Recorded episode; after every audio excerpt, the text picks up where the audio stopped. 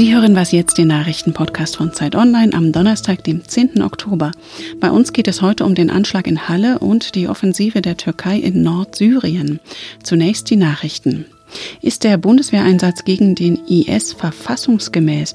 Nein, sagt die Partei Die Linke und ist deshalb nach Karlsruhe gezogen. Der Einsatz mit Tornado-Aufklärungsjets und Tankflugzeugen sei nicht Teil eines internationalen Systems gegenseitiger kollektiver Sicherheit, also zum Beispiel von einem UN-Mandat gedeckt. Heute verkünden die Karlsruher Richter ihre Entscheidung. Die Bundesregierung ist gehalten, aber nicht verpflichtet, der Entscheidung Folge zu leisten. Nach der Veröffentlichung der Panama Papers vor gut drei Jahren hatte die EU beschlossen, stärker gegen Geldwäsche und Steueroasen vorzugehen. So gab sie im März eine schwarze Liste von Steueroasen heraus, die etwa Panama oder Barbados anprangert. Sanktionen gab es aber zunächst keine. Auch EU-Staaten blieben verschont, trotz teilweise ebenfalls recht zweifelhafter Steuerpraktiken. Heute beraten die EU-Finanzminister darüber, ob die Liste nun doch erweitert werden könnte. Redaktionsschluss für diesen Podcast ist 5 Uhr. Dieser Podcast wird unterstützt von SAP. Tag für Tag erleben Verbraucher die unterschiedlichsten Gefühle. Wie wäre es, wenn Unternehmen auf das reagieren, was Kunden fühlen und etwas verändern oder sogar Neues schaffen könnten? Erlebnisse bieten, die wirklich begeistern. Denn das Business der Zukunft hat Gefühle. Mit Experience Management von SAP. Willkommen zu Was jetzt hier ist, Rita Lauter. Diese Tat hat international Entsetzen ausgelöst. In der Synagoge in Halle waren bis zu 80 Menschen versammelt, die den höchsten jüdischen Feiertag Yom Kippur begehen wollten. Und außerhalb der Synagoge wurden ganz in der Nähe zwei Menschen erschossen. Auch auf die Tür der Synagoge soll gefeuert worden sein. Ein Verdächtiger wird festgenommen. Im Studio ist jetzt Kai Biermann, Investigativreporter von Zeit Online. Kai, was weiß man denn über den mutmaßlichen Täter? Schon eine ganze Menge, denn er hat, genau wie der Täter von Christchurch in Neuseeland, seine Taten selbst gefilmt und diese Videos im Internet hochgeladen. Diese Videos enthalten ein klares rechtsextremistisches Bekenntnis. Er wollte Juden töten, die er für das Übel der Welt verantwortlich macht. Er wollte Menschen töten, so viele wie nur möglich, und möglicherweise wohl auch selbst sterben. Also das Motiv sagst du rechtsextremistisch, antisemitisch. Haben sich die Behörden schon irgendwie weitergehend dazu geäußert? Der Generalbundesanwalt hat bestätigt, dass man von einem rechtsextremistischen Hintergrund ausgehe, ja. Du hast gerade schon diese Videos erwähnt. Was ist denn da zu sehen? Uns liegen drei Videos vor, insgesamt 20 Minuten Videomaterial. Wir wissen nicht, ob das alles ist, aber es ist sehr viel. Es zeigt die beiden Morde, die er begangen hat und einen Großteil seiner Taten. Er hatte sein Auto voller Sprengsätze und Brandsätze. Er hatte zwei Waffen, die, so sieht es aus, er selbst gebaut hat. Und man sieht darin, wie er versucht, in die Synagoge einzudringen, die Gott sei Dank ihre Türen fest verschlossen hatte. Er kam nicht rein. Er war offensichtlich frustriert. Er schoss dann eine Passantin, die einfach an ihm vorbeiging, bedrohte einen weiteren Passanten, der nur überlebte, weil seine Waffe nicht funktionierte. Und floh schließlich von der Synagoge ziellos, bis er einen Dönerladen entdeckte und dann dort reinstürmte und wieder um sich schoss und auch dort noch einen Menschen ermordete so wie du es schilderst, klingt es, als hätte er noch vorgehabt, noch viel mehr Menschen zu töten. Das hatte er ganz offensichtlich. Ich glaube, dass Halle ganz, ganz großes Glück gehabt hat, dass seine Waffen nicht funktionierten und dass die Türen verschlossen waren. Wenn man sich die Videos anschaut, hast du ja vorhin schon so eine Parallele zu Christchurch gezogen. Wie schätzt du die Propagandawirkung solcher Videos ein? Die hat offensichtlich funktioniert, weil er hat den Täter von Christchurch eindeutig nachgeahmt. Er hat seine Tat und sein Video im Stile Christchurch geplant und durchgeführt und wollte offensichtlich genau das gleiche tun, in der Hoffnung, in der rechtsextremen Szene genauso berühmt zu werden wie dieser Mann. Und hat er die auch live gestreamt? Er hat sie live gestreamt, ja.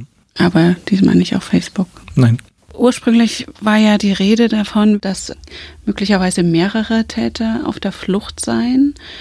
Ist das bestätigt? Nein, es sieht so aus, als war er ein Einzeltäter, als habe er allein gehandelt. Die Videos legen das nahe und auch die Handlung der Polizei inzwischen. Solche Situationen sind immer unglaublich unübersichtlich und es gibt viel Aufruhr und Panik, verständlicherweise. Deswegen dauert es immer eine ganze Weile, bis die Polizei das klären kann. Aber die Videos zeigen relativ eindeutig, dass er wohl allein gehandelt hat. Vielen Dank, Kai Biermann. Gerne.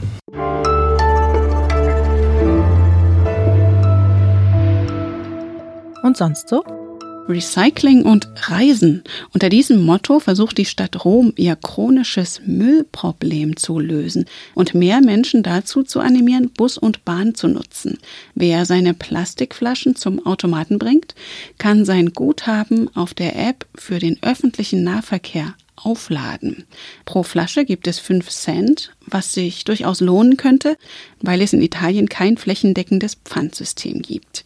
Das Pilotprojekt wird nach Angaben der Stadt gut angenommen. Schon 100.000 Flaschen seien innerhalb eines Monats zurückgegeben worden. Jetzt müsste nur noch der Nahverkehr besser werden. Das U-Bahn-Netz hat nur drei Linien und die Busse sind oft veraltet und gehen wegen schlechter Wartung regelmäßig in Flammen auf.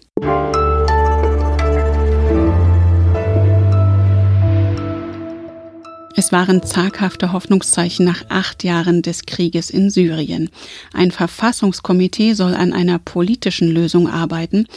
Hunderttausende Tote später und obwohl noch immer Diktator Assad im Amt ist, der sein eigenes Volk bombardieren ließ. Der Krieg geht auch deshalb so lang, weil viele internationale Großmächte mitmischen, Russland und Iran auf der Seite von Assad zum Beispiel, die USA auf der anderen Seite. Und jetzt hat auch noch die Türkei ihre Offensive im Norden des Landes gestartet. Der UN-Sicherheitsrat will deswegen heute zu einer Dringlichkeitssitzung zusammenkommen. Am Telefon ist jetzt Michael Thumann, außenpolitischer Korrespondent der Zeit und im Moment am Istanbul Policy Center als Fellow der Mercator Stiftung.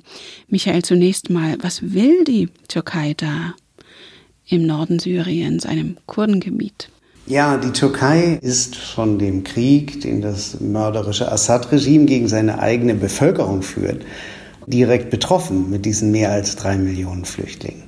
Aber was sie derzeit macht, hat damit eigentlich gar nichts zu tun. Sie behauptet nur, sie möchte damit das Flüchtlingsproblem lösen. Tatsächlich ist es die Fortsetzung einer nationalistischen Innenpolitik.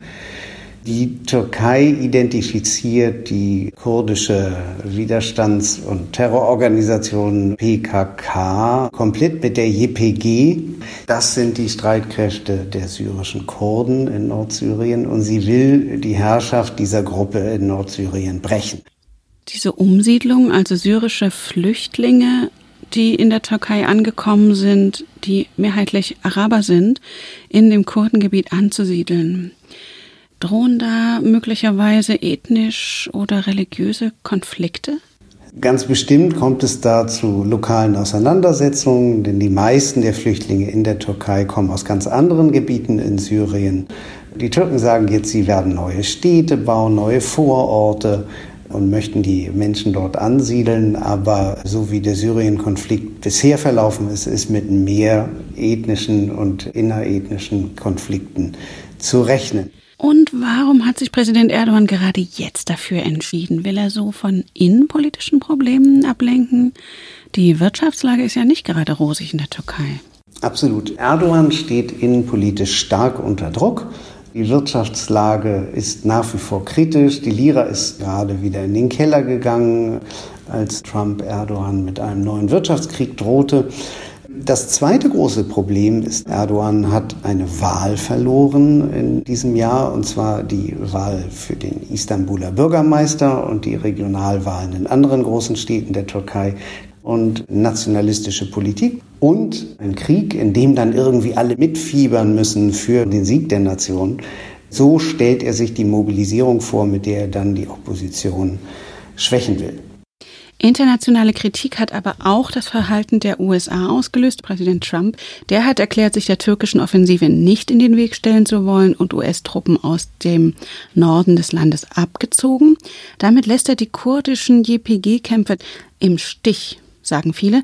Die haben ja den USA im Kampf gegen die Terrormiliz Islamischer Staat sehr geholfen. Was hat das denn für Folgen?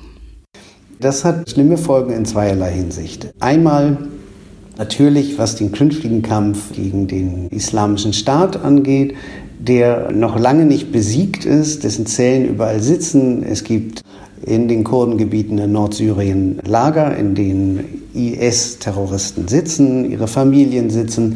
Die Zahl geht in die Zehntausende. Die große Frage ist, wer bewacht diese Lager, wenn die Kurden sich zurückziehen müssen und die Türken reingehen. Diese Gefängnisse können sich öffnen, die Kämpfer können freikommen. Die zweite Frage ist die Verlässlichkeit der USA. Man muss doch immer mehr zu dem Schluss kommen, jeder Verbündete kann sich darauf verlassen, dass dieser Präsident niemals für ihn einstehen wird. Und das ist eine Lektion, die wir leider auch als NATO-Verbündete lernen werden müssen. Vielen Dank, Michael Thumann nach Istanbul. Gerne. Das war Was Jetzt, der Nachrichtenpodcast von Zeit Online. Sie erreichen uns unter wasjetzt.zeit.de. Für Sie im Studio war Rita Lauter und wenn Sie mögen, bis morgen.